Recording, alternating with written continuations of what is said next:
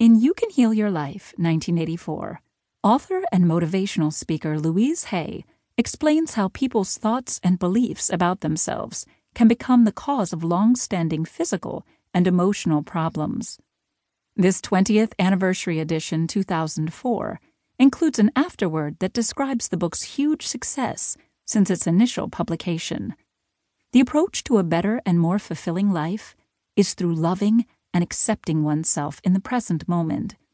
This requires learning to replace negative thoughts and beliefs with more positive ones, because thoughts in the present moment help to shape future experiences. The thoughts people put out into the world always come back to them.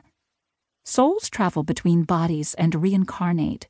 When they reincarnate, they choose to live on this planet at a particular time in order to work out a certain lesson and advance on their spiritual journey.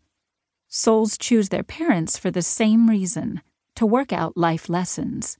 These lessons often begin with childhood problems. How people feel about life and the world around them is affected by the reactions of adults who surround them as they grow up.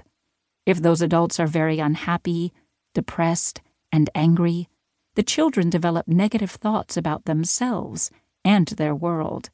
These children begin to believe they are not worthy, not good enough, not able to do things right, and don't deserve nice things.